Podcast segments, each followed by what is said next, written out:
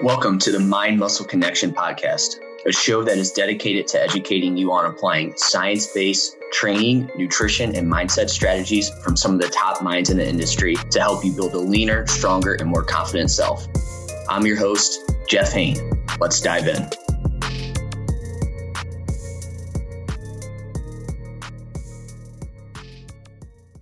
Hey guys, welcome back to another episode of the Mind Muscle Connection podcast. Today is a solo episode, and I have a topic I wanted to dive into, and that is my thoughts on training to failure for muscle growth overall. And but first, before we dive into that, I just want to go over a few ways you can help support the podcast. So first, if you've just focused on weight loss in the past and instead want a body recomp, then my one-on-one online coaching program is for you. I help you lose body fat and build muscle with my body recomp training, nutrition, and lifestyle methods. We look at things like your lifestyle and biofeedback to individualize your training and nutrition program to you and your specific needs. There's also at least one or two bottlenecks outside of the training and nutrition protocol that we figure out that are keeping you from seeing the results that you uh, want to see. And this holds people back more than they think. Um, so figuring out what that bottleneck is uh, super uh, important during the coaching. Um, so if you're interested in learning more, you can uh, click the link in the show notes. You can reach out to me on Instagram or um, fill out the form in the show notes, and we can talk about this in more detail. If you aren't interested in full coaching, I do one-on-one consultations where we troubleshoot any issues you have and or map out a game plan for the next couple months. If you want to learn more about that, you can click the link in the show notes as well. And then last next, if you want to learn more about a body recomp, I have my free masterclass on this topic, what it is, how to do it, and you can find the link to that in the show notes. Next, if you haven't yet, make sure you give me a follow on Instagram. That's where I'm most active. You can ask me any questions and whatnot there, and that's where I post the most content. So make sure you give me a follow there. And then lastly, if you found this podcast to be helpful in any way, if you could leave a rating and review, and that that will help more people find this podcast. So, with that out of the way, let's dive into today's topic. So, I want to talk about my thoughts on training to failure for muscle growth. And so, what I'm going to go over today are some myths on what impacts failure training so you can decide how often or if you want to use it. So, let's uh, dive into that. So, training to failure, when I feel like this topic gets brought up, it's usually this kind of black or white thinking, right? Hey, you should either do it or you shouldn't do it. And I don't think it should be thought of as that. Again, you don't always have to do it or be on the other end of the spectrum and, and never do it, right? So, again, we can use it and there's periods of time when we use it. There might be times when it's more useful. You can implement both into an effective muscle building program. Now, before I go on though, I do want to say 95% of your training for muscle growth should be zero to three reps from failure. Okay. What is failure though, right? At the end of the day, it's there's a couple different ways to look at it and need to make sure I get my Okay, so we have volitional failure. So this is where you get to the point where you cannot, no matter how hard you try, perform another repetition. And then momentary failure is okay, sorry. Volitional is self termination. Okay. And then momentary is inability to complete in the exercise, right?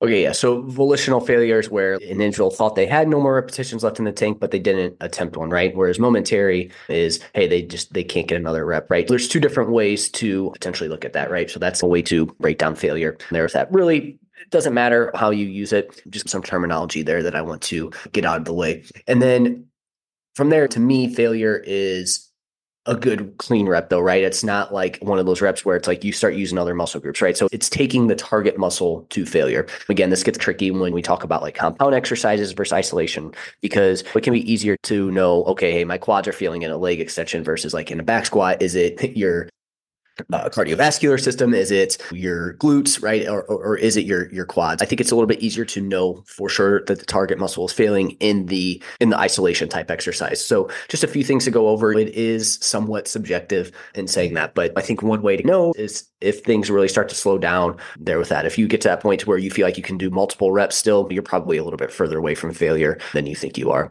there with that. So again, we can use both. We can use failure training. We can use non-failure training. Now, my next thing here is a big misconception that I see is a lot of people think non-failure training equals easy training.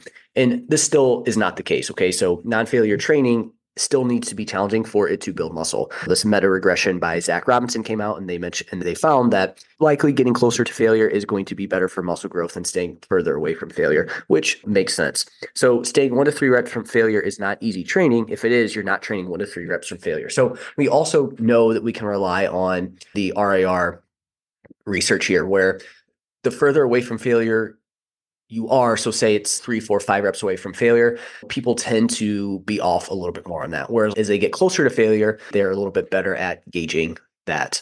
But again, if one to, if two reps in reserve is super easy training, you're likely leaving a little bit more in the tank than you think you are. That's still going to be the point where you are things are slowing down and it's still challenging. You're still going to need to push through that. So again, I think we need to get away from the thought of, oh, failure training super hard, not failure training super easy. Again, that's not the case there um, with that. Non failure training should still be challenging. So I do now. What I want to do next here is I want to go over things that can impact failure for muscle growth. Um, so the first thing here is the load. So the heavier you lift, the tougher it will be to always go to failure. But you can also stay further away from failure and still get good gains with heavier loads. Um, so there's two things here. One, so if you're working in this like four to eight rep range, it's going to be tougher to go to failure there because that is going to be very fatiguing. It's a little bit tougher to really push the target muscle close to failure with those heavier loads. That's going to come with a little bit of a higher fatigue cost. However, you can get away with being a little bit further away from failure with these heavier loads. So that's the plus side here with that. Now, the lighter you lift, the closer you'll want to get to failure. If we're talking, we're in this like 12 to 15 plus rep range because the loads are going to be fairly light. With that, you want to get closer to failure on that. So, again, we can already break it down to the load that we're lifting. The heavier the load, you can probably start to stay a little bit further away from failure. It's probably not a great idea to go to failure on these heavier lifts. Again, think you're like three to seven rep range, give or take a rep or two there with that. And then the lighter you lift, so again, think like your 12 to 15 plus rep range, you probably want to get closer. You can and you can with both, but you probably want to push closer to failure and you can get away with getting getting closer to failure there with that and not risking as much injury. Because I think with the heavy loads, the issue is the loads are heavy. So any like kind of like breakdown in technique does risk injury a little bit more than say you're the weight they're using for 12 plus reps on there with that. So the amount of volume you you're going to do is going to uh, impact it, right? So the more volume you do, the less often you'll be able to train to failure. So if you're somebody who really likes a high volume training approach, you might have to stay a little bit further away from failure overall. Whereas if you do a lower volume approach, you can get closer to failure more often because you're just not doing as much volume. So again, we can think of like the higher the intensity of something is, uh, which again would be higher loads, higher intensity would be lower RIRs the less volume you can do at that given intensity overall. So there is a trade off there with that. Next, exercises. So the exercises you choose. Certain exercises like isolation exercises may be more practical to train closer to failure in general or just more often. So again, let's take the leg extension and the back squat the back squat, there's going to be a higher risk of injury. There's a lot of a little bit more technique in the back squat. If you fail on the back squat, it's not going to be as safe as if you fail on a leg extension. So we can see now where exercise selection is going to play a, a, a massive role in this as well too. How frequently you work out. The more frequently you train in general or one particular muscle group, the less often you'll be able to train to failure. I think we can take this in a, a, a, step further and break it down to the particular muscle group. And this is going to depend on the person. But generally speaking, the more often you train, again, think you train a muscle group three, four, five times a week, the less likely you're going to be able to go to failure every single time because then you're going to dig yourself into a recovery hole. So with that, you might have to stay a little bit further away from failure the more often you train there with that and but if you're somebody who just trains three days a week and this is just everything three days a week not necessarily uh, every single muscle group you likely can get away with training a little bit closer to failure because you're not doing as much overall right? So again this comes back to the volume thing. We know the less volume we do the more likely we are to be able to push closer to failure more often.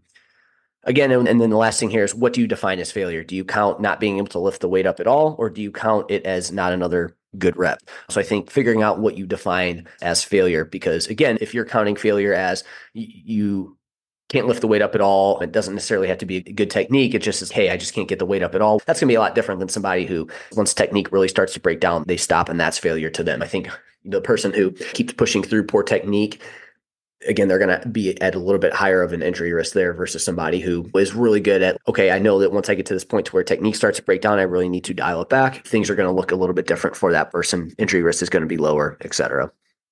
Those are the things that are going to impact failure for muscle growth. Again, this is why we can't just look at it from like a black or white standpoint because again, it, it, depends on the load you're using. So what rep range you're in. It's going to be the volume that you're doing, how much volume, the less volume you do, the more intense that each set can be. Uh, certain exercises. So some exercises are going to be better than others. How frequently you work out, the more often you work out, you do need to start to monitor your intensity a little bit more. What do you define as failure as well too is going to be super important. So, ways you can implement failure training. So, first on certain exercises. So, for example, more isolation lifts. Uh, so, like we talked about, maybe you're going to do it more on a leg extension versus a back squat. Um, again, like fewer compound lifts. So, you're less likely to go to failure on bench, squat, like we talked about, or closer to failure on machines, cables, or and less on barbells, dumbbells, right? Also think about the the what, what you're using. So again, you're going to be you're going to probably want to go closer failure on like a machine or a cable, and then things like dumbbells and barbells that do require a little bit more stability. The weight could fall on you, et cetera. You probably want to be a little bit more careful with going to failure um, on those things, and maybe keeping a rep or two in the tank there with that.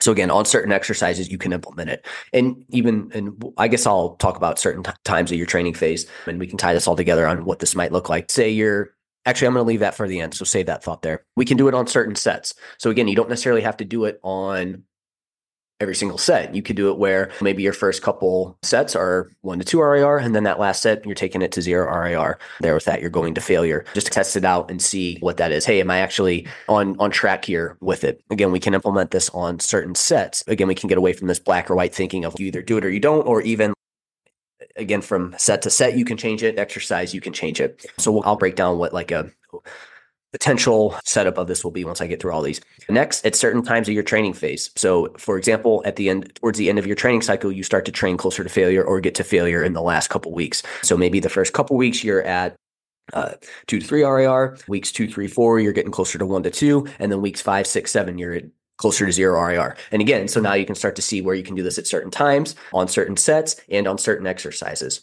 And then lastly, in certain training phases. So maybe certain training phases, you just train closer failure. And this is because you train less overall, or uh, maybe you don't have a lot going on outside of the gym and you can really push training. You might be able to push it um, a little bit more there um, on that. So again, you can start to see here where if we were to bring up take make a program and and you know if somebody just comes in comes in to it with this like thought of oh hey um no you shouldn't train to failure or hey you should train to failure or vice versa right you know somebody comes in and they they have um you know they're doing failure on everything because they heard that's best you're going to start to run into issues where um, a smart way to go about it is hey, I'm going to probably go closer to failure on things like my bicep curls, dumbbell lateral raises, leg extensions, again, things that use machines and cables. So you're already going to be more likely to do that. And then maybe you do it to where a couple sets are one to two RIR, and then that last set's at zero RIR there with that. And then you could also break it down to, okay, beginning of a cycle, maybe you're not going to zero RIR, you're going closer to one to two. But then as the phase goes on, you're getting closer to, to zero. And then again, maybe certain phases. If there's a period of time when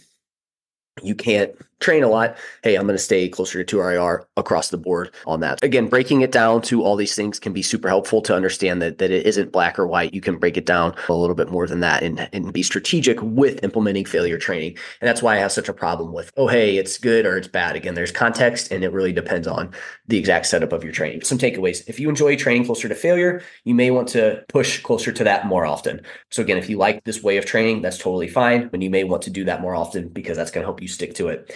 However, this likely mean, means less volume overall, less frequent training, and more focus on recovery for you, right? Because you are digging yourself into a little bit more of a recovery hole there with that. So again, you'll just need to focus on those things. You might not be able to do the same amount of sets as somebody who likes to train a couple reps away from failure. So if you don't enjoy it, this means you may do a bit more volume overall and stay a little further from failure more often. And you can also train more frequently. So you can just do more stuff overall. And if you like to do it and that's worked for you, I think that's perfect. You can also take this if, if you're somebody who you you really enjoy training close to failure but you have done that all the time. Maybe you're starting to feel a little beat up. Maybe you switch to staying a little bit further away from failure, doing a little bit more volume overall and see how, how that is. And then vice versa. If you're somebody who you've never liked it, so you've only trained far away from failure, you've been really high volume, maybe you dial that back a little bit and try to go a little bit closer to failure more often, maybe do a little less volume overall and see how that works. Because I do think there's something to, if you've always done it that way, maybe switching it up slightly can be super helpful there. But either way, training still must be tough at times to continue progressing. So we know that, like I said on the onset, so long as 95% of your training is one to three reps from failure, you're good to go. Or zero to three reps from failure, 90% of 95% of the time, you're good to go from a muscle building standpoint. So we have some flexibility here. And as I learn more and more about building muscle, it is having some structure, but it's also, you can be pretty flex, flexible with how you go about exercise selection, training to failure, volume, et cetera. Again, finding ways that work for you and things that again maybe you haven't done and haven't tried yet might be useful for you to try out and this is again is just something here with that you can try out. But that's it for this episode. I hope this helped you decide how to train a little bit closer to failure, or maybe you need to dial it back on this well too. Like maybe you're somebody who's been training closer to failure and now you're like man you know what now it makes sense why i'm a little bit more beat up i'm doing high volume and i'm trying to f- train a ton and i don't focus too much on recovery right so hopefully this gave you some more insights into your training that's it for this episode and i will chat with you guys next time Thank you for listening. If you want more free content like this, follow me on Instagram at jeffh91 underscore or visit jhhealth.net. See you next time.